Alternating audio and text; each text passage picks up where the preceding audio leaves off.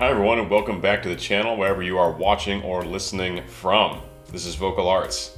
Today I had the pleasure of speaking with Elliott Michael Robinson, one of the lowest bass singers on the planet, no question. I mean, I had morning voice when I was speaking to him. I think I had down to about an A one in chest voice this morning. When he relaxes his speaking voice, it was even lower than that. I mean, it was absolutely crazy. Um, Elliott's a brilliant guy. He's extremely talented as a singer. He's extremely smart. He's also uh, got his law degree in addition to being a world-class bass vocalist. We talked about his whole upbringing, his background and training, all the a cappella groups he's been a part of, his experience being on Pitch Perfect two, um, the rise of a cappella music in general, and then what he's up to nowadays and kind of how he's structuring his musical journey going forward now that he is a family man. It was really wonderful talking to him. You guys will see how well we really gelled. We also talked about, you know, the collaboration on Mad World that he did with The Bass Gang, which is now up over four hundred thousand views just on YouTube. So that's an amazing success for all of us, and it was so cool to have him, a true bass legend, uh, on that track as well. In the end, we got into some Patreon questions and some pretty heavy emotional stuff as well. So we get deep, we, we, we get in there, we had a great conversation. He's such a gem of a guy. He's actually coming to Phoenix uh, next month, so we're gonna try and get together, maybe go to the gym and get a workout in, um, as that is a big part of our lives as well. Um, I hope you guys enjoy, I know you'll enjoy this conversation with Elliott Michael Robinson. Everything, none other than Chris, yeah. And I even feed my dog with uh, some of that. I wonder as I wander out under the sky.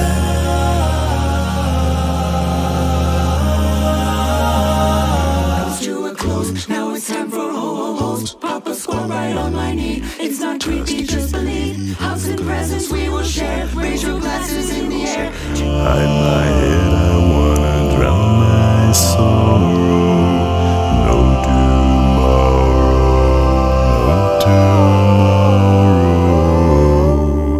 I find it kind of funny. I find it kind. What's up, everyone? Uh, wherever you are watching or listening from, uh, welcome back. We are here with Elliott Michael Robinson, and I'm going to pass the torch over to him and let him give a little brief introduction as to who he is and what he's up to these days. Yeah, man. Um, so I'm me. For those of you who uh, haven't heard my name or or what I do, so. For a long time, I worked as a bass vocalist in predominantly in the a cappella space, working for, gosh, we'll get into it, but a handful of groups from Home Free to, to InPulse to uh, doing Pitch Perfect and all this other stuff. And uh, nowadays I do much more regular stuff, kind of in the corporate sphere. And uh, yeah, still music on the side and living life, being a dad and, you know, doing it up in Texas. Cool, man. Where, where did this all start for you? Did you grow up in a musical household? Yes and no. Yes and no. So in terms of musical uh, appreciation, no doubt. Like we had, my parents' record collection was crazy, right? So, you know, I was exposed to all the greats earlier, all your Michael Jackson, Jackson five, earlier, Funkadelic, you know, all the, just all that kind of stuff. And, um, and a cappella even pretty early too, like the group a cappella. Um, I think a lot of your vocal basses of today remember and know that group from their kind of heyday in the nineties. And so we had a couple of their tapes laying around. And I remember always kind of marveling at the bass, even when I was, you know, three or whatever, five, and just thinking how cool that must be. But uh, yeah, my, I don't really, you know, my parents aren't professional musicians or anything, never had training, but it just kind of uh, naturally I took to it, I think. I'd like to cool. think so. Yeah, yeah. When did you start to notice that you were going to become one of those those basses that you were?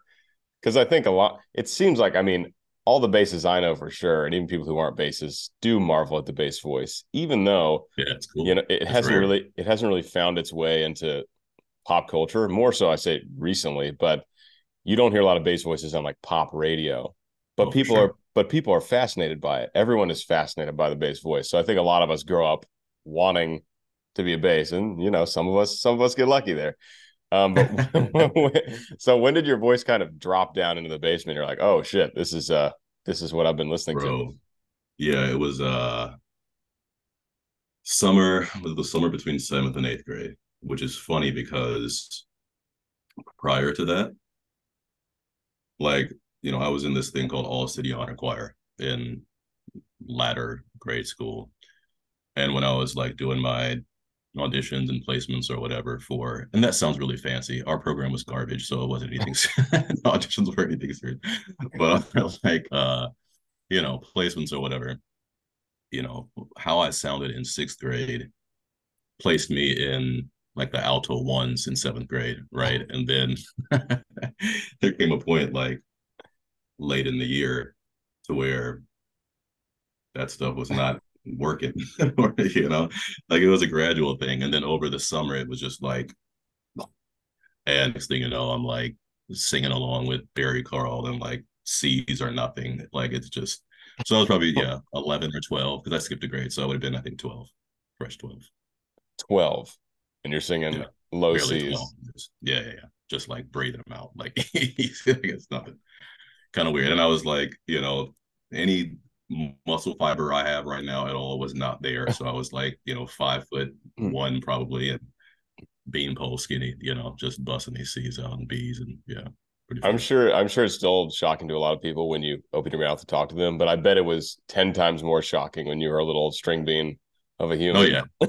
Yeah. Even all through high school, like you just didn't expect this like long haired skinny kid to be like to open up and, and to rattle your chest like that, you know. Yeah. Did you continue with choir stuff through high school or do any theater or anything like that? Theater, not so much. Um, again, we didn't really have much of a program for it. It was there, but not to the extent that would make a uh, make me want to do it. And um, but choir, yeah, I kept on with choir through high school. Um, you know, did the male choir, did our like concert choir, whatever, the big choir. And then in college, you know, I started at Illinois State. And there, um, I was a music minor at first before I switched majors in schools, but I was a music uh, minor and did the vocal jazz group, which is really maybe where most of my like vocal group, vocal harmony love comes from contextually, like your Take Six and that kind of you oh, know, yeah. vein. So I was in the vocal jazz group, and then um, it was funny. They had this group called Madrigals, right, which is like upperclassmen, a group of I think twelve co-ed. And we would do the whole, like, I don't even know what you call that garb, Baroque or whatever, the big coats and the big funky hats and do, you know, all this stuff, that type of uh, music. And I remember being, again, scrawny seventeen-year-old freshman or whatever in the vocal group, uh, in the vocal jazz group, and, like, on the Christmas concert doing our thing. I forget what song we did. And after that, the director of Madrigals hit me up and was like, we don't normally take uh, – underclassmen, especially not freshmen, but we had a guy leave and, and come over here. Like we don't we haven't had anything like that in a while. So yeah, you can picture me in that just ridiculous get up. Uh, I'm, trying, I'm trying. I'm yeah. trying. Yeah, please don't. Yeah, I shouldn't even mention that. I, would appre- I would appreciate fo- photo evidence. Yeah, it's it's up there, you know, in the depths of the internet. But it was fun. Like I do enjoy uh, the choral context as well. And dude, funnily enough, I don't know if I've ever even talked about this on like calls like this, but when I was, so then I transferred to Belmont University in Nashville, became a commercial music uh, major. And then as a senior, um, as I was thinking, okay, what do I want to do after this? Um, you know, how can I not be homeless type deal? Mm-hmm. Um, so I'm kind of looking around for opportunities and whatnot.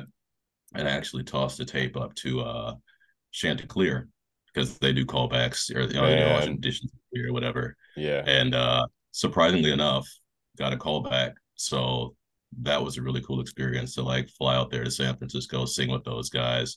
Of course, that's back when Eric Alatorre was in there, who was just a monster. So it's just killer to sing next to him.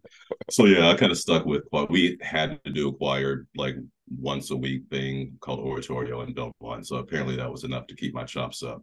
But since then, man, um, not much at all. Every once in a while, I've helped out a church choir or whatever. But yeah, did you do you find that Eric is kind of like the the classical counterpart to you in a way. I, I I feel like your voices are like your low ends are similar. Yeah, I would say that for sure, especially nowadays. Like obviously, stylistically, we do completely different things, you know. But as far as like where our voices sit and the yeah. ease and accessibility of those, those low notes for sure. Like Eric and and the other Eric too, because Eric uh, Holloway, uh, Hall- super Holloway. Rangy. Yeah, yeah, like yeah, yeah. So if you put that in a little more of a commercial R and B-ish context. Yeah. I think, you know, I'm just know that. Well, it's interesting. I mean, if you have, if you can get down to the E, that means you have the range of a bass guitar. You can get yeah. all the way down to the bottom of yep, a bass guitar, sure. which is, so you'll, you know, you're, so you're covered for theoretically probably anything that's going to be in a, a jazz ensemble, right? Oh, dude. Yeah. yeah. I've never, I've never seen anything written that is like, oh, I don't know if I could, you know what I mean? Like, I don't have to worry about it. And I actually messed around on the bass guitar a little bit, and I bought a five string, and maybe, you know, maybe hearing those frequencies more frequently opened up the anything below E in my mind. So every once in a while I have those. So yeah, that's wild, man. Okay, so you're studying commercial music. Did you did you want to be like a songwriter, and were you just kind of like, I don't know how this voice is going to fit in Nashville, or or what? You know, it's funny. I I, I looked. I remember looking at Belmont um, before my undergrad, because we had uh, another thing I did in high school, like a show ensemble type thing. There was a big invitational at Belmont every year. So that's how I came to know of the school and of the director of a couple ensembles and stuff. But um, no, I kind of, so I actually got a really nice scholarship offer there to be a classical major as a freshman. And um, I wasn't sold on being a classical major. I didn't want to do opera or, you know, whatever for my life. And didn't think I would want to do teaching or anything like that in that context. And um, so I held off, just kind of went the traditional route, was a poli-sci, pre-law, whatever at Illinois State. And um, then I just kind of, yeah, like my teacher, so like the vocal jazz uh, ensemble teacher and my voice teacher and whatnot for my minor were kind of like,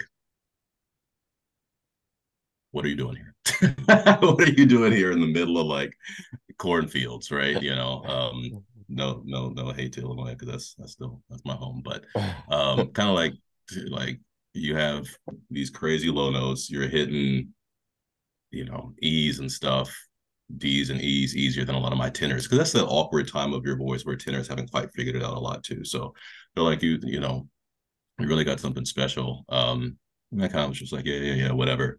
And then since I knew I would eventually I go to law school and do something more, again, traditional, there's no major necessarily that you have to have to progress to law school. So I was like, oh, let me go ahead and do this music thing and just see what happens, right? Like it was never, I never really had a dream to be a lifelong touring artist. But I was like, hey, let's just uh, see where this thing can go.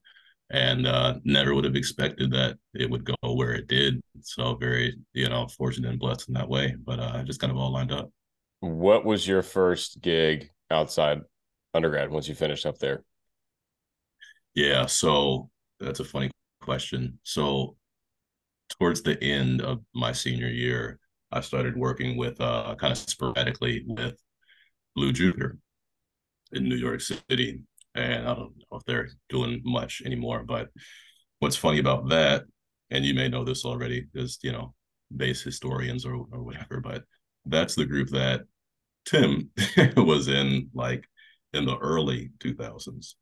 So the point there is there are very few of us to go around, right? Of like your super skilled, um, you know, deep bag bases, if you will.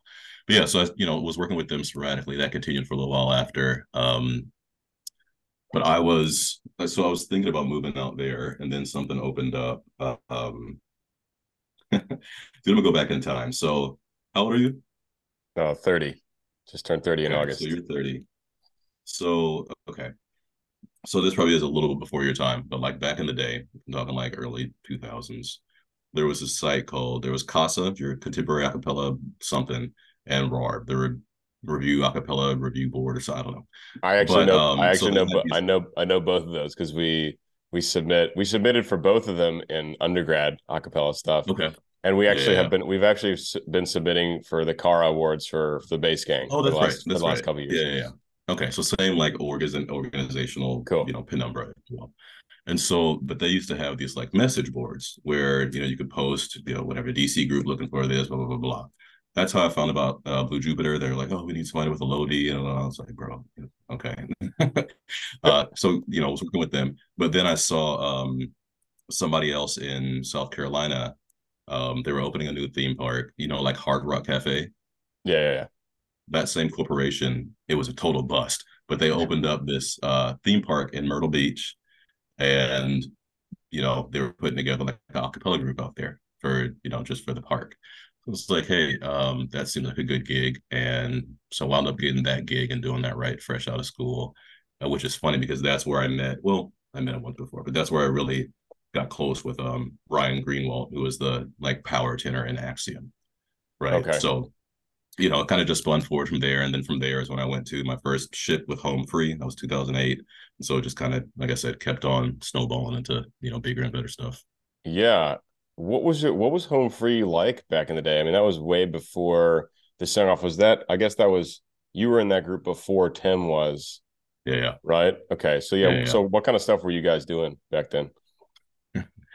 It was, um, I mean, what you might find on like a cruise ship show today. So a little, if I'm being honest, like a little corny, just like a bunch of j- jokes and bits and the classic, you know, Beatles and nothing too uh, envelope pushing. Right. So, uh, but a good, you know, cute, fun show, you know, It's All Right. Huey Lew- uh, Lewis and the News, like all that kind of just easy, fun, bubbly stuff. So, you know, that was interesting because there was no, um, acapella wasn't commercial so much then. And so you don't have, obviously Home Free hadn't siloed themselves, and not no judgment there, but hadn't like, because it's a marketing thing, right? They're a country group now. And you have this group that is this, right? So that hadn't happened. It was just like, here's a fun show for you and your family. Yeah. Yeah. Yeah. yeah. Well, within it, was... that, like I had the uh, solo that was the solo, like the Ring of Fire of two thousands, if you will. That was uh, uh, Barry Carl's version of um, sixteen tons, right? The Rockapella. Oh, yeah. Yeah, yeah. Yeah, that was my lead then. Was that all you did with Home Free, just the cruise ship gig? No, so um, let's see, back then, so I kind of started with them around the same time Rob did, right? Because Rob was in a group called Foreshadow. I don't know, I think they disbanded and then Home Free happened to need a guy. And they weren't full-time at the time either. They were trying to, like, get there. Um, it was me, Rob, Chris, Adam, and Matt Atwood, right? So this is before Austin, too. And so we did uh, the ships. Um, I did a gig that, that was, like, a seven-week thing. We continued on to, like, record. And, like, we did an oldies C D and the first two Christmas albums that are tough to find now. But, um... No, so after that point in time, I kind of became their go-to guy. And so I was doing a lot of like school shows with them and theater stuff and blah, blah, blah, whatever. Um, and shortly thereafter, maybe several months after, I joined a group called InPulse, um, who the be- first beatboxer in Axiom, Matt, that's how I met him, right? So that's what actually brought me to Minnesota full-time, was joining InPulse. And at the time, I kind of had a choice of going Home Free full-time or InPulse full-time. And I just liked InPulse's show better. It was a little more like radio type stuff, a little less, you know, cheesy. Yeah. Yeah, at the time. I could, I could see that. Especially, yeah, that, at that point of acapella, like the cruise ship stuff, just like throw some fun at the audience. Yeah. You know, yeah, that's not really like not, circus, just like. Yeah, like we're not happy, trying to be here. Yeah. We're not trying to be heroes out here. Just yeah, yeah, exactly, exactly. Yeah. yeah. All right, cool, cool. So that you said that was two thousand eight when you when you first. two thousand eight, and I joined InPulse in two thousand nine. Early. Okay, yeah. okay. And how long were you with them, and then where did you where did you head afterwards? Yeah, so I was with InPulse and still subbing with Home Free a little bit. Um, I was oh, a year and some change. Then I kind of just got tired of touring in general. Um, you know, it's one of those things where touring is just like. Pros and cons like anything else. Like mm-hmm. Love the show, love the dude. Those guys are still like my brothers to this day. And um but I just was like, eh, you know, I could be more doing something else and having a little bit more routine. Um, so stepped away from that, went to law school at that point in time. I was fortunate to get a full ride because I was kind of like studying for the LSAT on the road and took it just to see what happened, got a pretty good score. submitted my stuff around and was trying to get out of Minnesota because I'm not a big fan of the cold. And um, of course, my best offers were in middle schools for like, hey, full ride. All right, well, I guess I'm doing this and staying here in the Twin Cities. Um, but it's funny, you know, on the music side. So kept subbing with Home Free. They didn't have a full-time main guy even still at that point in time. They were kind of rotating me. If I couldn't do it, either Tim or um, a guy named Troy Horn, who was also a beast. He was on Broadway, just great, versatile bass. Um, and again, to the point of like incestuous a cappella community, Troy was in the House Jacks, which is a group that I later joined. So it's just the musical chair as a bass. So after uh, going into my third year of law school, I just got done with exams. Me and my girl at the time were um, about to head out on a little trip. And I got a call and uh, um, was, might have been, might have been the House Jacks, like Deke Sharon's at that time group, like the revolutionary first kind of like contemporary rock, like all that a cappella. They're like, you know, Troy's having his third kid. He wants to, you know, play for real. And um, we know you're in law school, try to put guys that aren't, you know, hidden in the way that we need to. And uh, like to see if you want to give it a go. If you're with us. Mm. Yes. Because at that point in time, I'm twenty-five and like, you know, the chance to travel the world, right? So traveling on a bigger scale than with InPulse, um, with this group that I had admired for years to that point. Um, it's not the kind of thing that comes around all the time. So did that, and yeah, that's kind of how a lot of other avenues opened up from there. Amazing. And so, I mean, did you kind of put your lawyer study on hold for the time being to go do that? Oh yeah, good question. Um, I'm a little crazy, so so I um found a way to do both. My third year, um, tour the world with uh with um the House Jacks, and then like fortunately a lot of my heavier stuff was in my first couple of years. So I had like clinic, a couple of classes, and an independent study writing thing, and so it was uh I can't say manageable, but it was a lot. And then took the bar in Illinois in twenty thirteen, passed it. Set it on the shelf while I kept touring and came back to it later. Okay. Okay, cool. Uh, well, good on you. So for, I've, I've for, done everything at one time. yeah, yeah, no yeah. kidding. Um, what what are some of like your favorite experiences from touring and from just that whole experience? Uh, man, this could be a whole other call of its of its own, right? Like, but it's cool. I mean, let's see. So the cruise thing is is is fun too, right? Just because. It's kind of like a paid vacation, right? Especially with that show, which wasn't all that demanding. And we knew it like the back of our hands. And you're meeting all these crew performers and, you know, crew from all over. And then people that come on and you happen to share some commonality, like the family I met that was from Minnesota, which, you know, all that kind of stuff. The, all that is really cool. Um, obviously, with like, with the House Jacks being able to travel so broadly, like we probably went to ten, fifteen different countries, right? And me being from the middle of nowhere, agricultural town, never would have expected to do all that. So being able to go to like Rio and Hong Kong and just be immersed in those cultures for a handful of days, right? And um, I will tell you, one of my favorite moments was um, twenty twelve. There was a festival. We did a lot of festivals at that.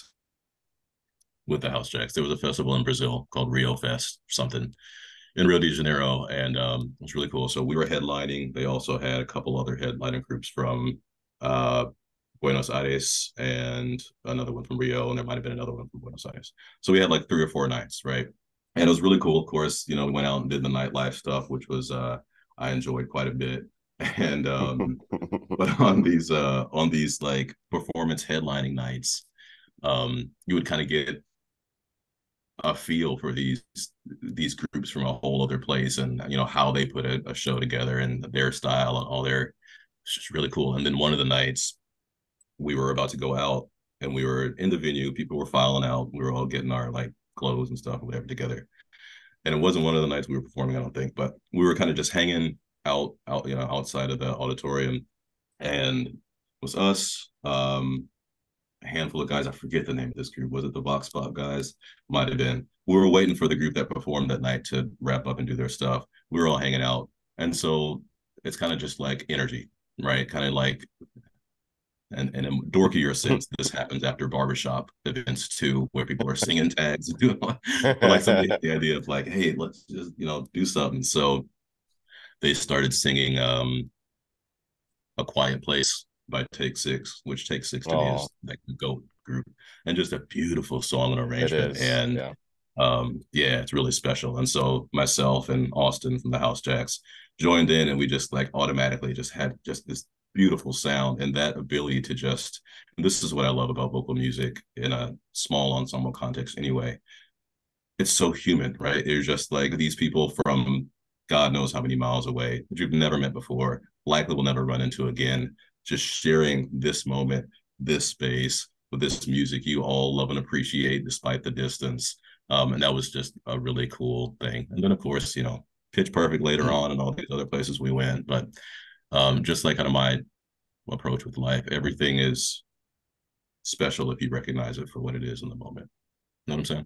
Yeah, for sure. I actually, one of my, that's funny. One of my questions was like, do you have any like main philosophies on music and art and how you approach it? That's, so that's kind of it. a per- perfect that, segue. Yeah, that's the biggest one, man. And I think this goes to why I love the context of music that I typically do, the like small group a cappella thing, is because um it's so human, right? It's so unique, because the thing is this, if you take like that, for example, you take this arrangement of A Quiet Place, have this these six guys sing it, it's going to sound totally different than how these six guys sing it. Even take yeah. inflection and little stylings and whatever outside of it, if they sing it the exact same way, the textures of the voices are different. You get yeah. what I'm saying? Even if you take two people out and bring two others in, the comprehensively the sound is different, right? So it's special every time. And every show, like with the House Jacks, feels a little different. The audience gives you different energy, right? You feel different things on stage that might cause you to do it this way or that way. And I think with uh, me being a bass, and like in the House Jacks, especially functioning as a bass guitar, you know, unlike the guys, well, differently than the guys who are singing leads more frequently, I get to kind of just jam, right? Like I've got the chord structure and the feel, like I'm going to be plunking that thing a little bit different every night. You know yeah. what I mean? Just because yeah. how I feel and, and the, the back and forth. So it's just, it's fun and special. And it's different every time. It's a really cool thing about the human voice where it is like a fingerprint. It's yeah, like someone, sure. someone, someone can have the same technique, even same voice type, mm-hmm. same technique, totally different sound. Yeah. Um, yeah. Just to piggyback off what you're saying, it's the same way in the opera world where we're doing, sometimes we're doing music that people have been doing for hundreds of years. Yeah. yeah. But you go to a different house with a different orchestra and a different yeah. cast, and it's like a totally different show. one hundred percent. And so it keeps, and so it keeps it fresh, and you get to make new, cool experiences mm-hmm. every time.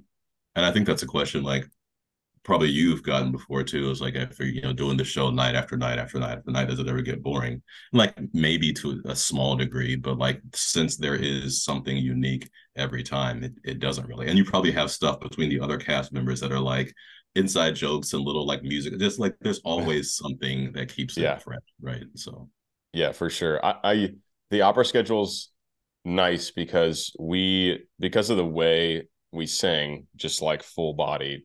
Yeah, essentially yeah. essentially yelling. I mean, physiologically, yeah, yeah. it's like a yell. Um, we get days to recover in between. So, okay. you know, if you're doing like one and one on, two off, one and depends on the company, you know, like yeah, big okay. companies will go, it could be Tuesday, Friday, Monday, something yeah, like that. Okay. The smaller companies usually on the weekends to kind of maximize yeah. no, that's good. That, audience yeah, potential, that's, right? It's a lot if you're doing it. Yeah. Yeah. Yeah. But musical theater on Broadway, for example, pumping out eight shows a week, that's that brutal. For me, that would be really tough. Yeah, yeah. That, I could see it getting old. Oh, for sure. And I, and I know people sub in and out fairly often in that context, but like, I'm like, give me one show every few days, I'm great. Yeah, I'll be, totally I'll be, I'll be there a hundred percent every time. Give, yeah, give me six shows and then two shows on a Sunday. You start to chip, different, chip different, away. Different story. Yeah. Yeah, yeah, hundred percent. Yeah. Um, one other thing you mentioned, you've mentioned Take Six a couple times. Um, yeah. I saw them a while back uh, when I was a kid. My mom exposed me to some groups like Chanticleer and then some acapella yeah. groups, which is cool. Naturally Seven, I remember seeing them mm-hmm. for the first time, and it was like, it was yeah, like yeah, what the yeah, hell yeah. is going on? Easily. So that was that was a really cool thing. Um, we did. I was in a jazz group in high school. Actually, I didn't do okay. that much formal singing in high school. I was all about sports. Yeah, but okay. I was in the but I was in a jazz singing group, and we did Quiet Place. Oh, yeah. And at that point, I you know I couldn't read music really or anything, and I was like kind of getting my bearings. And I remember it was such a beautiful piece, but I struggled so much with the bass line. It's, it's, yeah, those it's lines tough. Are, uh, it's not are, easy. Are a different level, you know. No, and I mean, I don't, and I don't even think I could, I could get down to the bottom at that point. I think it yeah. went down to like a like a C sharp yeah. or something on the bottom, and that for me was like really at that pushing, point, yeah. yeah, really pushing it at that point. yeah, yeah, yeah, yeah. But I mean, an absolutely beautiful piece. I, I wish we could have done it a bit more justice. Yeah, I mean, high school, you know, it is what it is. You get what you get. Yeah, man. Yeah, so. How has your voice developed over the years? I know it's been just in the basement since you were twelve. Has yeah. it gotten lower? Has it filled out? I'm sure, I'm sure the upper range you've gotten a much better handle on over the years. That's sure. usually that's usually what takes the most training. Yeah, no, one hundred percent, one hundred percent. So, so all of the above, right? So since being twelve or whatever, and it really hitting the first First basement floor of the parking garage, right? Um, um, you know, it's gotten richer and lower for sure, right? Like, I'm trying to think back then, you know, I had B's and, you know, B flat and stuff like that. Even like, I'm trying to think, so sixteen, seventeen, you know, I would hit B flats and madrigals or whatever. Um, and they were good, right? But man, it's not going to peel paint the way I could do it today. You know what I'm saying? Like, yeah, yeah. The fullness, the richness, just got to a whole other level as as time went on. And you know, I think my lows just got lower and lower and lower and lower and lower. Right? The note that like I have every day continued to like drop, drop, drop, drop. And even from like when I left the House Jacks in twenty fifteen to now, I would say my everyday like showtime note. Because here's the thing, like. One thing that's happened, um, interestingly, with the bass world is uh, is the internet, right? Uh, everybody's a super bass on the internet. Um, right? Yes. And um, but like, you know, we're talking your actual range, right? The stuff that you do or could do if you were hired or hireable um, at, at showtime, right? So like seven or eight after a full day of eating, talking, walking, sport, whatever. Right. So I think like that note over time is down to where now it's like F, F sharp probably. Right. Like, um, and that's, that's a step nuts, like ten years ago. It is. And I never would have thought, right. Like I never had a dream or a quest to be the lowest bass. Um, I mean, I always was in the context that I was singing in, but like in the community or whatever. Um, because back in those days, it was pre-internet. So you just sang what was on the paper.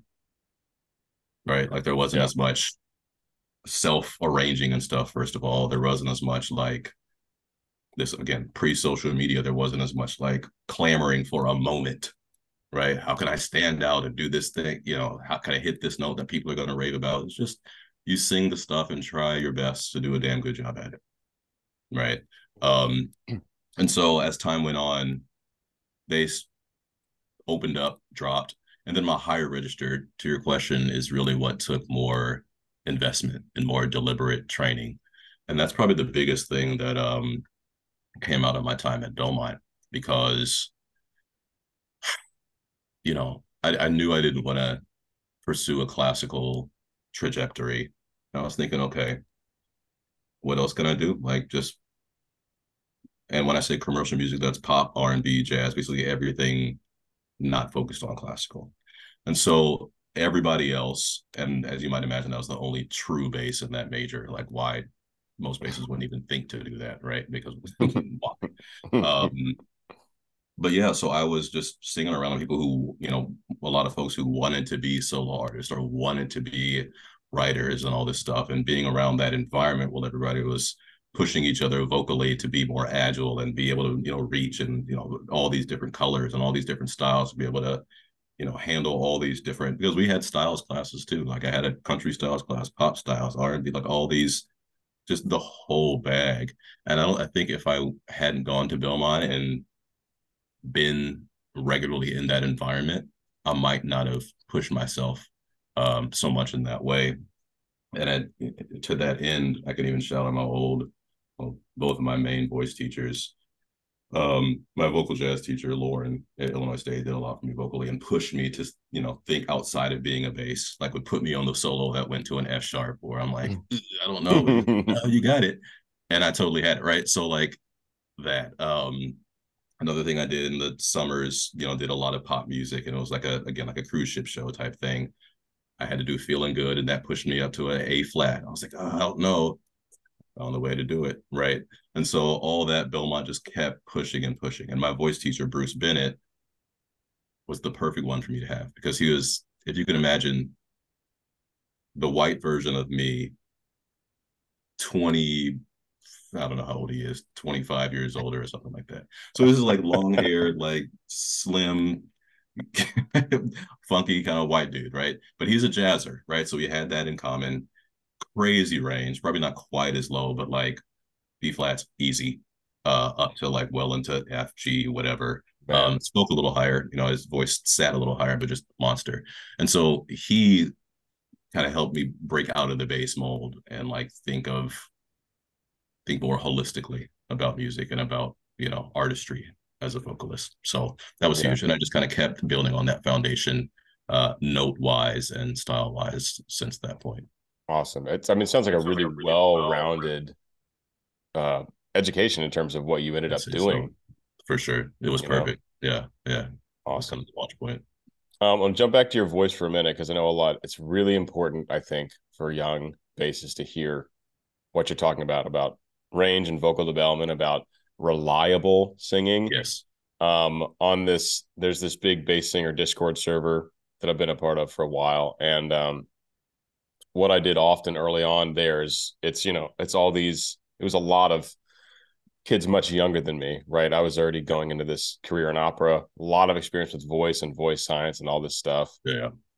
Hundreds of live performances of opera over the years of whatever, and a cappella groups and stuff. So I'm definitely in your camp where it's like, I've done a lot of the thing. I know what it means to have a low note in the morning once in a while versus right. every single right, night right, right. we've got yeah. to have it. And so a lot of what I did in the group was being like, trying to get people to think about their vocal range differently, not mm-hmm. thinking like you can squeal up to this unusable note, yeah. you can fry yeah. down to this unusable note. Yeah, it's like, yeah. what do you, if you have two really solid octaves, that's amazing. Yeah. You right. Just two. And you can use them all the time on text in, you know, yeah. Yeah. Like, and that that's opera too, like two octaves, two really yeah. good, really yeah. polished octaves where every vowel on every note yes. is efficient. Yes. That's what, that's what you need to be looking for. Mm-hmm. Um, another thing that you've, you've touched on a little bit earlier is just like how much the voice changes over time. Because people ask yeah. me all the time, how can I be a bass? How can I get these? It does not work that way. Yeah. Like you have... What I always tell people is like, train your comfortable range. You can push yep. it a little bit, you know, especially in the upper end to get those yeah, high notes, right. but your low natural chest range is the most natural part of your voice. And you yep. kind of just have to train it as you would and see what happens. one hundred percent. Cause I know, pe- I know people who were, who were, you know, lower basses in high school, and they trained and their voices went up and they became yeah. baritones in the opera totally. world or whatever. Yeah, mine, yeah. mine was the opposite. I was very much a baritone in high school, and it's just been yeah. a very yeah. steady yeah dude over the years. And mm-hmm. hopefully, you know, I think that will continue if it has mm-hmm. for the last fifteen. Yeah, yeah. Right. Yeah. So it sounds like you're saying you're you're like the note you could do at night, whatever, in high school, you have like B flat. You're like, I'm good for a B flat. Yeah, and, and and the other thing too, to that same point, like I never tested it. Like it didn't matter what your lowest, like it doesn't matter. Like, do you sound good on the things that you need to sing? So like, you know, but it, you know, if I would think like, okay, the lowest we ever had in a, a song in high school was like a C, right? And then I know at one time we were playing, um, for some reason, maybe we were thinking about doing it or something. Um, oh, I remember. I think we were doing Under the Sea, right? And there was yeah. a The B flat, and that's all yeah, right. Yeah, the B flat that Fish does, right? And I think in the arrangement, it didn't, because it's a high school arrangement. Nobody would ever arrange a published arrangement, you know, for a low B flat for whatever. Oh. So we didn't, you know, that wasn't written as a solo. But I remember when we were listening to it, I was like, you know, singing it. I was like, okay, yeah, I got that. That's kind of bottom of the barrel. So yeah, probably around then, you know. Yeah. So it's so over since then, it's, you think it's gone down about like a major third-ish? Um, you know, yes, I guess you could say that, but I think the other part of it is learning. So yes, it's a short answer, but I think also it's a matter of learning to use the voice, right? Because it wasn't yeah. like I had any training or anything in high school, and I think the way you approach notes at any part of your register, high notes even more so, right? Mm-hmm. Yeah, you just learn to approach them differently so that you can access them more regularly in more context and with more, um, you know, tone, better tone, all that kind of stuff, right? Yeah. So maybe if I had more training, it would have been slightly different. But yeah, a meaningful drop from from high school, from being okay. sixteen, half my life ago, you know. And did you, I've talked to some bassists and they found that their their voices changed more in spurts than very gradually.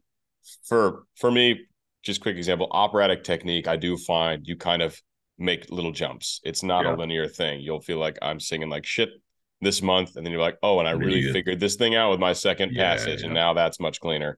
Yeah. Um, whereas some people have, at least with low range, they also find, like, I've heard all, from a lot of opera singers too, around thirty, like early thirties is like a big development point. And I'm feeling that I'll too right that. now. Yeah. I feel like over the last year, I have become much more bassy in my bass baritone label yeah. to the point where people are like, are you really a bass baritone? Yeah. And I'm like, I can I sing kind of, I can sing high stuff. So yeah, kind of, yeah. but yeah. But like the which, lower... I, let me put a pin in that for a second. The Gaston. Really oh, good, man. Thank like you, I'm man. Hearing you up there, kind of in your wheelhouse. Uh, yeah, yeah. Yeah, I got I got to really great. sing a little bit of opera in that one. Yeah, yeah. Which I could tell cool. that's your thing. Like it sounded, it sounded excellent. That was one of my favorites from you guys. Thank you, man. I appreciate that. I appreciate yeah. that. So yeah. So um, have you found yeah. it's been more gradual or or jumps in your kind of progression? You know, it's interesting because there's also been a change in the type of context I'm singing in over the years, right? Because like when I was at Belmont, I was doing a lot more lead singing, um, right? That would have me in E, F, G, A way up there, right? Um, much more regularly, like belting up there.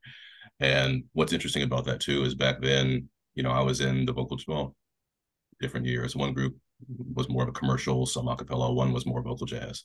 And so, but outside of that, I wasn't really doing anything with my bass voice or bass register. So I wasn't really working on developing it in any degree.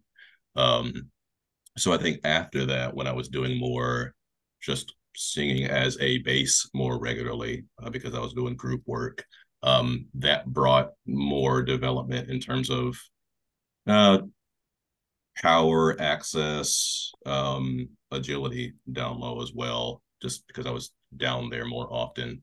Um, I don't know how I survived just doing so much lead singing. Like that was like boot camp for two years, bro, because, uh, but it paid off. Hmm. Um, and then, yeah, so as I, as I went on, I just kind of, again, you know, this is moving through the internet age. And so I'm thinking more creatively, I'm starting to arrange more at this point. And so I would take arrangements as they were written and stretch them on both ends to like, just do more stuff and get more reps noodling around, right? Like we did uh, when I was in Home Free, we also did um, Rockapella's version of Papa Was a Rolling Stone, right? Yeah. George Baldy was the bass at that point in time. And so that went from maybe B to E flat, and I kind of stretched it to A flat on the top and A flat on the bottom. And so like challenging myself to do that every night, right? So it became comfortable. And um, yeah, but on the low note specifically, bro, I can't even listen to the stuff from my Home Free days, like being twenty, whatever I was, two or whatever, um, one, uh, because I feel like it's a completely different voice. Like I feel like I sound like a kid back then on like King of the Road and those old Christmas songs and stuff. Um, yeah, I would say around thirty, I definitely had a mm. shifting and resettling uh, vocally, especially with the lows too. Yeah. Cool. Very cool. Um, I would love to hear about your experience with Pitch Perfect. That's such an interesting phenomenon. And that, to me, it's like Pitch Perfect, the first one, mm-hmm. and like pentatonics happening. And like, like the first season of The Sing-Off, like that's what brought acapella yeah, yeah. into the mainstream. A quick anecdote for me, the year I joined uh, this acapella group at James Madison University called Exit two forty-five. Mm-hmm. This is twenty, oh, yeah. twenty fourteen. Uh, God, it's been that long. Jesus. That's horrifying. Yeah, yeah, yeah. Um, we, acapella group, undergrad acapella group, sold out. I think it's like an eleven hundred seat theater on oh, nice. campus for yeah, our yeah. for our final concert that spring. Yeah, which is crazy. It was like the year after Pitch Perfect, so acapella yeah. was like the thing. Yeah, and you know, we were a popular group, so it we kept the numbers were never that high again. Yeah, but like I think by the time I left the group, we were still getting like six hundred. Yeah, mm-hmm. like that. But selling out an eleven hundred seat theater as just like an undergrad acapella group, yeah, yeah. like that, that it was part of a phenomenon at that oh, time. For sure. Yeah, you know. So like, yeah, what was what was it like being kind of a part of that and like seeing the acapella sphere like blow up and people actually be like, oh, I know what that is now, yeah. even if some things on Pitch Perfect were, you know, like the riff offs and whatever, yeah, like right, not right. possible. But like, yeah, yeah, what was what was your experience being a part of that whole monster yeah. of, a, of a thing? It's man, it's been a really interesting journey, right? Because like when I started with this stuff, um, you know, I would say I've been doing this for twenty years, right? twenty years. In two thousand two was the first time I pulled some guys together, entered a talent show type thing, and we won it. So we got money and we kept performing together for money, right? So I've been doing this, you could say, for money for twenty years. So in a scope that matters, right? Where you can actually yeah. And so back then, and so I, another thing too, I think it's interesting, the different generations of acapella, because back then everybody's like hero group, you know, the pentatonics of twenty twenty, let's say, right, was rockapella, right? Um, those are the guys that, gosh, this is like aging myself, but way back when they had the Folgers commercial and they did the theme song for Carmen Sandiego, all this stuff. So if you're like in your thirties, right, you'll remember all that. They were they, the, the guys, right? And then, and their show was a little just fun and cute and whatever too. That's where that art form lived at the time.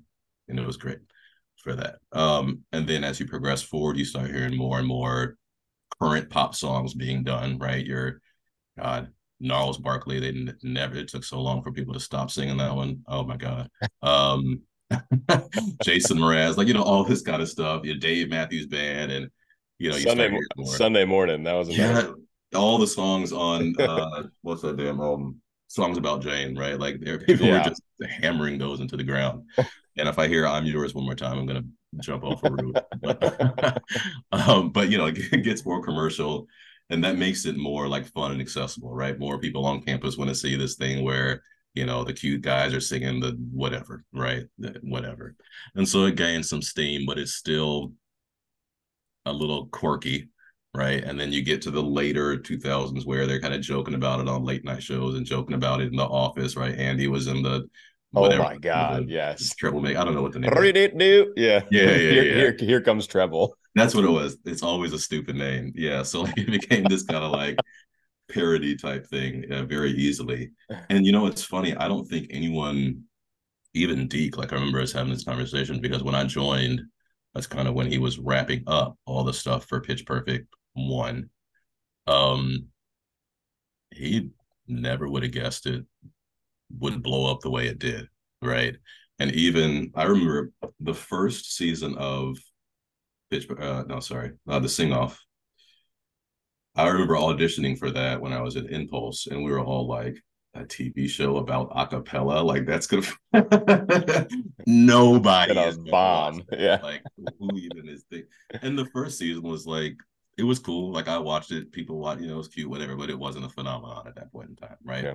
Nobody knows what happened to those guys, even though they were fun. Uh, Noda or whatever, the one the first week. So, even in tw- twenty... what two thousand nine, I guess that was, nobody saw it coming. twenty eleven, twenty twelve, it starts to hit this huge point. Again, nobody would have guessed it, but it was fun to kind of just be a part of that, right? And, you know, going to these festivals, which it would be interesting to ask the guys how big these festivals were in like two thousand seven, right? Because I'm sure as you hit that, you know, zenith of the uh, art form and the, and the community, it just blew up. Like our shows were always packed. We go to Germany and Italy and all that. It was just everybody knew and loved this thing that was so dorky years ago, right? Um, and it's been just as interesting to, uh, since it had never grown to that degree in the past, I never would have thought I would see or know what it would even be like for it to just kind of peter off. Because I never would have guessed it would hit a peak. So it's also been interesting to see it, it go from like, oh, dude, pentatonics, all this stuff, da, da, da, to like, you know, then there was a little period of people doing their videos on the internet or whatever in their faces, and because everybody was stuck inside with the pandemic. But yeah. Now, like, you don't see reposts of acapella videos or anything. Like, it just kind of, for the most part, right? Yeah, yeah. Just, we're definitely not in that uh, place anymore, right? Yeah, yeah, yeah. I feel like it's definitely higher than it was before that. Yeah.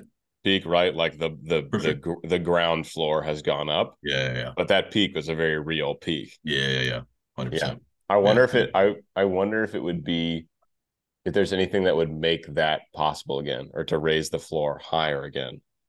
Is the sing-off still happening? Is that still a is that no, still a thing? I think there was okay. talks of bringing it back a little bit some years ago, but it just I don't know. Maybe they squeezed all the juice out of the fruit, you know what I'm saying? It would, it would have to be something like that. Just something yeah. that gets like national, worldwide viewership. Right. Right. Yeah. And, you know, I'm not even sure. I wonder, like, what do you think? If I can, you know, put on my interviewer hat for a second and put it on. Please. What do you think um, was behind that drive to to prominence? I'm interested. Well, okay. So the sing-off came before Pitch Perfect. Yeah. Started before Pitch Perfect. So I'm wondering if that influenced the producers of Pitch Perfect, like, hey, there's this thing, maybe we can make some kind of musical comedy about yeah. it. Mm-hmm. And then Pitch Perfect was the thing that that got so much attention. It blew it open. Yeah, yeah. Yeah, I mean, it was as popular as any other movie. It was yeah, a huge, a sure. huge hit, you know, and for sure. And it's funny, we see numbers, we see numbers online getting like a few million views here. That's a big deal. If you put out a video mm-hmm. and it gets a few million views. Wild success. Yeah, yeah. Num- the numbers that like blockbuster movies get astronomical, yeah, completely yeah. astronomically, whole different ballpark. So if you have yeah, yeah. something like an a cappella song getting, you know, b- billions of views essentially, yeah, yeah. whole different ball game, that puts it on a very global scale. Yeah, big time, big time. So yeah, I mean, the the producers must have just, you know, saw the saw the diamond in the rough and they're like, this mm-hmm. could this could be interesting if we mm-hmm. if we make it the right way, yeah in a way that will be funny and yeah. and cool, in a way that will yeah. resonate with people. yeah um okay. And maybe they're also like, you know, how many a cappella groups are there in undergrads around the country, the world? Every every college has yeah. tons of them, you know. There's a mm-hmm. there's There's a, they're like, we'll get some viewership, mm-hmm, right? Mm-hmm. And if it's, it's done, and maybe if we get enough, it'll spread. And it did. Yeah, yeah. They kind of just nailed it. Yeah, no, that's a good point. But I'm thinking back, like, I guess that was around the time because you had, and man, I hated this show, uh, Glee and stuff was popular too. So that was kind of, there was a, yeah. a lot of bubbling up to it, right? Yeah. So yeah, no, I'm sure, I bet you're right. And then Pitch Perfect kind of made the sing-off of season three, brought in more viewership, and that For allowed sure. times to come out, and then of course they hustled from there to make. So yeah, definitely a compounding of factors. Tim mentioned, it'd be interesting to know the stats here, maybe they're available somewhere. Tim mentioned when when he was on the sing-off, I can't remember what it must have been, during the finals, right? One of the yeah. highly viewed episodes, but there were ten million people tuning in to watch that episode. Insane. Which is yeah. crazy. ten yeah. million people at, at, at once, at yeah. once watching yeah. something, you know? Mm-hmm. Um, so I'm sure that, I'm sure that was different from the first year when it started. Yeah. Yeah. Yeah. That, that, that feels like a pretty peak. Yeah. Yeah. Big time. Peak kind of thing. That's crazy though, man. Yeah. Um, okay. Few more things, then we'll get into get into Patreon questions. So, yeah. what are some goals for you musically? What are what are you what are you after right now as far as the music world, and and how does that balance with your life as a, an attorney? Right? Yeah, so I mean, technically I'm an attorney, but what I do right now is uh, essentially tech sales, right, to okay. attorneys. So I'm able okay. to speak their language, know what matters to them, so on and so on, and provide what they need, right? Okay. That's what I'm doing now. And um, to the balance question, you know, between that job and and uh, being a fairly new dad, right? And family, and, family life as well, yeah. Yeah, yeah, uh, near eighteen-month-old. Uh, there's not a whole lot of time for music, to be honest with you. Um, and I may, you know, shift some things around a little bit next year, so, you know, shake some time free. But um, so, you know, uh, it's in an interesting place right now. It's in a uh, definitely on the side burner. Um, and it's I'm in a place where I'm trying to think. I wouldn't even say trying to think, where I'm curious slash learning slash we'll see um, what it is I want out of it, right? Because I think for a long time, like when I was in college and, you know, I had my first music gig, it was like, oh, this is awesome. Like being able to tour as a bass singer was a dream when I was in high school, right? When I found out about Rockapella and the thought how cool that was, like it was just a dream to be able to do it. Right. Then once I did it, it was like, okay, cool. That was a nice little time. I got to do it globally. Cool. Right. Got to record with artists from all over the place. Cool. Vocally, I had some things where I was like, okay, you know, if I ever got to a point where I can do X, Y, Z, man, that'd be amazing. Like I remember in high school, I had a solo that was like E to E. Right. And I knew I could get much lower than the E, but the song was E to E. It was Father How Long from the Civil War musical. And, um, you know, a lady at that time, E four was was was it, right? Still, still yeah. high to sing well, bro. Yeah, bass yeah, to yeah. singing E four well, yeah, not common. I mean, really. It would it would make me sweat, man. Uh, make me nervous at that age, at sixteen as a senior or whatever. And I remember, like, I won this competition, but you know, everybody, um, this was you know, senior year. There were three judges, I think, and they all would kind of give you their critiques and blah blah blah, whatever. And one of the ladies was like, you know, don't think too hard about that E, like it sounds good. And, you know, to be honest, before you know it, you'll have a third above that. And I remember thinking, okay, if this is true, Miss Tartell, uh, in my mind, then that means one day, most likely, I'll have an easy, because I know my voice is going to continue to drop, right? And at that point in time, B's were easy. So I'm like, you're telling me at some point in time, I'll have an easy G to G? No way. Like I will die a happy man if at any point I, you know, can just go with those. And I reached that, right? And more. So it's like, man, I've traveled, met a great girl. Like it's just all this, all this stuff, man. Uh, got to do a movie soundtrack. Between as much as I've done, as much time as I have or don't have, and the steady, frankly, decline of the a cappella scene in popularity, right? There's still quality mm. stuff happening. Popularity. Um, I don't know. I don't know where else there is to go, man. You know what I mean? Got it done at all. Personality. I don't have a a desire to be a star or command all these views, or it's just I don't care. I just want to make great music, and so that's kind of where I'm at.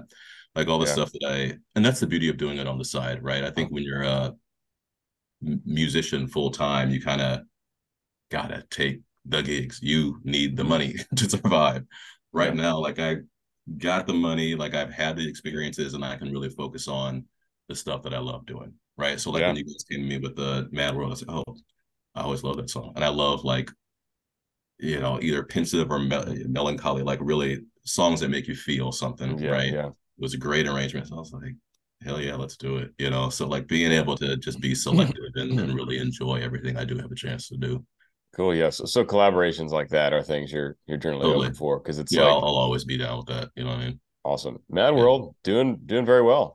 Yeah, I did some numbers, man. You know, people yeah, seem to dig it. I figured up, it would. Up yeah, over up over four hundred thousand now. On, Is it now? On, yeah. just on just on YouTube.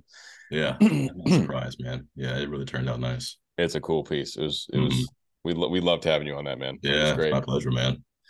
Cool, man. Let's get into let's get into some some Patreon questions. You've got you've got some fans out there. All right, I'll take they're, that. Yeah, they want really wanted to ask you. I think I yeah. a, number, a number of questions. We'll see how many we can get through in like ten minutes. Sure, sure. Just gotta find this. They just like totally revamped this app, and it's Bro, you doing a subtle flex over there with the uh, what? What's the plat for? That's the that's the hundred thousand on YouTube.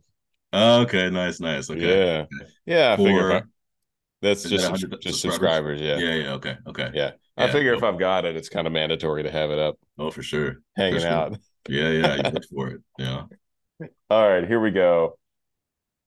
All right, this is from Jenny Thompson. Love his voice. Bunch of exclamation Thank points. You, Where did he grow up and what, who influenced him to be a singer? I don't know mm. if I asked you that. Not really. I yeah, guess you, we yeah, yeah, you're, around you're, other questions. Your your your vocal influences and uh, yeah, I mean, hometown. so yeah, so I'm from Decatur, Illinois, which if you look it up, it's you know middle of nowhere. They used to call it soybean capital of the world, so that lets you know what kind of place it is. Uh, you know, corn and soy, baby. That's it. And um, let's go. But it was good. And uh, yeah, growing up, man, you know, everything from my parents' old, you know, Temptations and blah, blah, to Boyz Two Men, Take Six, all your like R and B. That's kind of where Michael Jackson, all that, and then Prince. And then as I got older, more, a lot of hip hop once I reached about twelve, a lot of uh, jazz stuff, even rock. Like I can find inspiration just about anywhere. So it's it's broad, but R and B cool. is probably where my love lies. R and B and soybeans. Yeah, that's it, man. Let's, Winning let's combination. Jan Case, Jan Case, she's down from Australia. Yeah. She says, well, this is going to be good. It would be fine with me if you just ask him to read the supermarket receipt. That's amazing. I'm going to the store later. Maybe we can check back on that. Yeah. And I eat a lot, so it'll be a, a nice long, long selection. I was gonna say, so so Jan, hopefully you've you've you've gotten to hear that voice for a solid hour now. Hilarious. So ho- hopefully you yeah. feel satisfied. Um I kind of just asked you this, but uh, oh, this is funny. Can we expect any music from him anytime soon? Solo or collab? What sort of project would entice him to work with the Bass Gang again? Mm. And honestly, just anything. I, I just want to hear him keep talking. I love it. I love it. Yeah, so, you know, I'll always do stuff for fun. A couple of weeks ago, I put out a thing, not even a video, but just like something where I was bored earlier in the spring and just cranked out some you know, old R and B tunes, put them together in a mashup, and that was super fun. But, you know, going forward, I think as I have more time, there will definitely be more. I definitely have ideas in my mind of, um, I won't even speak to what that, I have a project that I may, may do if and when there's time, right? Some throwback tunes, I'll leave it at that and not get too, too in detail. So, you know, that's interesting to me. Um, the House Jacks, which I mentioned before, um, we did all original music. And so I still have a handful of original songs that I've written over the years that I may do something with. We'll see. Again, time and whatnot permitting. Um, but yeah, I'm just I'm just open whenever I feel, you know, the need to do something, whether it's my own art or uh, something I'm approached with, and we just do it. And to that end, you know, Bass Gang, if y'all come to me with something and, you know, it's a click, then it's a go. You know what I'm saying? All right. All right, man. Good to know. Certainly keep that in mind. Uh, this is a this is a very very heartfelt message from Dawn. Okay, I'm just gonna read it to you. Yeah, let's go. Uh, instead of a question, I'd rather you express my gratitude for helping, for him helping Home Free stay in the game, so to speak. Home Free and all the friends and extended members, crews, and a family are a blessing. So everyone involved with Home Free is a blessing. If not for Home Free, lockdown would have been my end. I had already survived mm. health challenges year after year. I'd fallen into a very dark place. I was ready to die. Yeah, yeah. Then they were singing hope, healing, and laughter right into my mm. personal bubble of pain. Mm-hmm. Every single member of Home Free is important. Things were not easy in those first twelve years. They didn't stop. Thank him for me, please, Peter. Thanks for the light, Elliott. Love it. Love it. You said that was Dawn? That was Dawn. Yes. Thank you, Dawn. I appreciate that. And, you know, this goes back to something we were talking about earlier where music, especially vocal music, is so real and so human, right? I think yeah. the fact that it's this thing in here that we all have, right, makes it something that connects and resonates with us for one, right? And so I think when people are singing, uh, even singing about pain, it resonates because we can feel it. We've been there. We wanted to say and sing those things that maybe we couldn't, you know, speaking in terms of a non-musician. And then if they're speaking, singing, you know, joy and, and you know, all these other things, it'll get better and just putting you in a more uh, healthier and happier mind state. It's it's it's a power and a blessing unlike many things, right? It's very unique. And so, yeah, I, I appreciate that. And I'm happy that, you know, the music has been able to to speak to you and, and you know, bring some positive inertia into your state. Yeah. So that's wonderful. Thanks yeah. for it's, sharing that. Comments like that are so amazing. Mm-hmm. Just that. Like how you don't always realize how powerful it can be. Oh yeah. Even if you're just like doing that for one person, mm-hmm. it's like, wow, mm-hmm. that changed someone's life for the better. Mm-hmm. That's crazy. one hundred percent. And actually, so to take it a slightly different way, this is another thing that I want to say um, that I'm like passionate about and love about what we do. What you and I do, Peter, inspires people, not just, you know, helping them emotionally and other stuff and help people get through their day to day because things get tough, right? But even pushes the next generation of singers, right? One of the most rewarding things to me is like hearing singers that I enjoy be like, hey, dude, like, I really love when you did it out, or like, you know, that kind of thing, to know that like you are planting a seed somewhere else that's going to continue to be another big, beautiful, badass tree over there. You know yeah. what I'm saying? Because yeah. I'm sure, you know, you had those experiences, right? You remember when you were sitting watching Take Six, and I remember when I was hearing them for the first time, and when my eighth grade class went to see Forever Plaid, that barbershop musical, and I was like, oh, that's it. So just to be able to continue mm-hmm. that, like, generation of um new and and emerging talent is really cool. It is crazy to step into a place you were once watching. Yeah, yeah, one hundred percent. We were just like the the start of my opera journey, which was I guess kind of the I, I went away from it for a few years and came back, but yeah. essentially the start of undergrad. Yeah, and like working with, you know, like my teacher had a, a big career as a bass, and yeah. I sung on these big stages. And like this spring with Arizona Opera, man, I get to sing three big roles in like a twenty-six hundred seat theater. Yeah, yeah, yeah. Like that's the amazing. big, the big grand thing, you know? Yeah, you're there. Crazy. Yeah, yeah, yeah, totally yeah. crazy. Mm-hmm. There's still, you know, a couple steps, couple goals for me to get beyond sure. that, but it is very much like a big roles on a big stage. Yeah. Very cool. Yeah, so yeah, yeah. Looking forward yeah. to that big time. Mm-hmm. Mm-hmm. All right, we've got one more. Um... This person wants to hear your uh, inspiration for the Not So Mean Grinch cover you did. And the second yeah. part of the question is, we, we covered this a little bit, but this is kind of funny. Also, isn't he a lawyer? I'd love to know what type of law he practices. I imagine that deep basso in a courtroom, LOL. That's funny. That's funny. Yeah. Um, so the first part, oh, what was the inspiration? So, man, I was... Um, I'm trying to think. So last year, last April is when my daughter was born. I didn't, you know, took a couple of weeks of parental leave, but then they let us like piece it out, right? So I took a couple of weeks in April, early May. And then later in like the latter part of the summer, going into fall, I took the rest of it, the other ten weeks. And at some point in time, I think towards the end of it, I was kind of like, mm, do I want to do a Christmas thing this year? What the hell would that even be? Because at this point, man, like, all the songs have been covered a billion times. Most of them have at least one really great version. So like, do we need another? You know, that's kind of like the space that, that I was kind of in with it. And, um, you know, to that end, uh, in my mind, I'm thinking like, yeah, what am I going to do to Mister Grinch? Like, I'm not, I'm not doing that, right? And um, then I'm like, I had this thought, like, okay, what if I just did it differently? Like I could change the feel.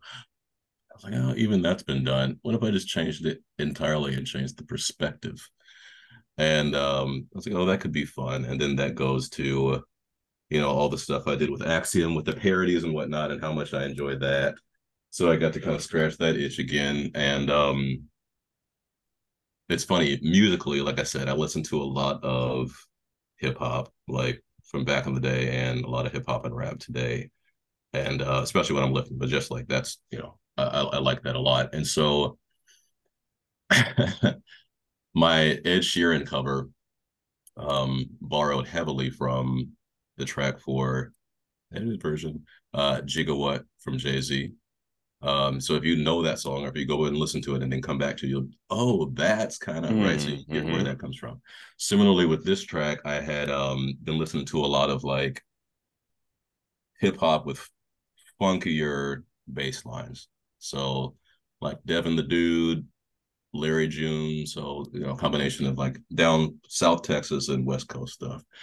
And there's a song um from E forty and some other guys called uh I'm gonna have to edit this one too. Uh Captain Save a uh garden dig, digging instrument. You feel me? So um so I, semi-recently heard that one come up in Shuffle, and that kind of the group, go and listen to that one, go pull it up, and you know what word I'm saying, go pull it up, and um, you'll get the feeling, and that you'll feel how that influenced the bass line for that song. And so once I did it, it just kind of, you know, once I thought of the words and that feel, it just kind of all came together really, really, really quickly. Um, so that was a lot of fun. And then what was the second part of it? Oh, they were they were saying what kind of law you practice. Oh, yeah, yeah, yeah. Um, none. That's by choice. Right. You know, pretty early in law school, I was like, eh, okay, well, getting this paper is going to be nice and open up more doors than this, you know, commercial music degree long term. Uh, but I don't think I want to, you know, have clients and be in a courtroom and like be at, at clients' beck and call at any hour and yeah. on partners at the law. Like, I don't want to do all that. Um, and I didn't actually know where I wanted to go with it, but I knew that that would open doors for me. And so I should go ahead and go with it. And so um, it really worked out really nicely. Like at first I was a researcher, then an account manager and all this other stuff. But now being able to advise, you know, with my legal expertise and acumen and no knowledge of the products and services we have, combine it all together with my ability to connect with people, my ability to, because dude, people, like I, I, um, a lot of times if I'm really, anytime I'm discussing something, if I'm making an analogy, it's probably, I'm making an analogy to either fitness or music or between the two. Right. So I think like, um, you know, in the same way that you vary your training and you have your compound lifts and your isolation lifts, and you probably should do some kind of cardio in there and all that, right? You vary your training as a musician. And even like with the House Jacks, we do a lot of, we would do a lot of improvisation. We would literally, at the end of the show, say, hey, what do y'all want to hear? But we would just dive right into it the best we knew. And it was just a fun human journey, right? Yeah. And so being able to, again, know the chord changes of a song and pluck it out however I feel in the moment and have that degree of control over it, taught me how to just flex with the dance. So even in sales, like, and having these conversations and negotiation, you have to be comfortable not knowing what's going to happen and then just taking it and giving your own thing back. So it's kind of a, a nice way to round up all of my skills and experiences uh, in a corporate context. So it works out pretty well. But amazing, yeah, man. Definitely, I, I won't be in anybody's courtroom anytime soon. I will not be, we will not be doing that by choice, by choice. Cool, man. Ben, great chatting with you. Yeah, likewise, man. Thanks for I having pre- me. I appreciate you coming on. We'll have to do a part two. There, there are definitely some some things we didn't we didn't get to talk about fitness. Yeah, uh, which, is, yeah which is really which is which is which is a big one for both of us. So yeah, yeah. Uh, we'll have it. We'll have a round two at some point. Yeah. Yes, please. Yes, please, man. Appreciate you yeah. having me, bro. Absolute pleasure chatting with you. And uh, time to go watch the solar eclipse. About yeah, man. Yeah, man. Enjoy. Peace, Thanks, man. Bye.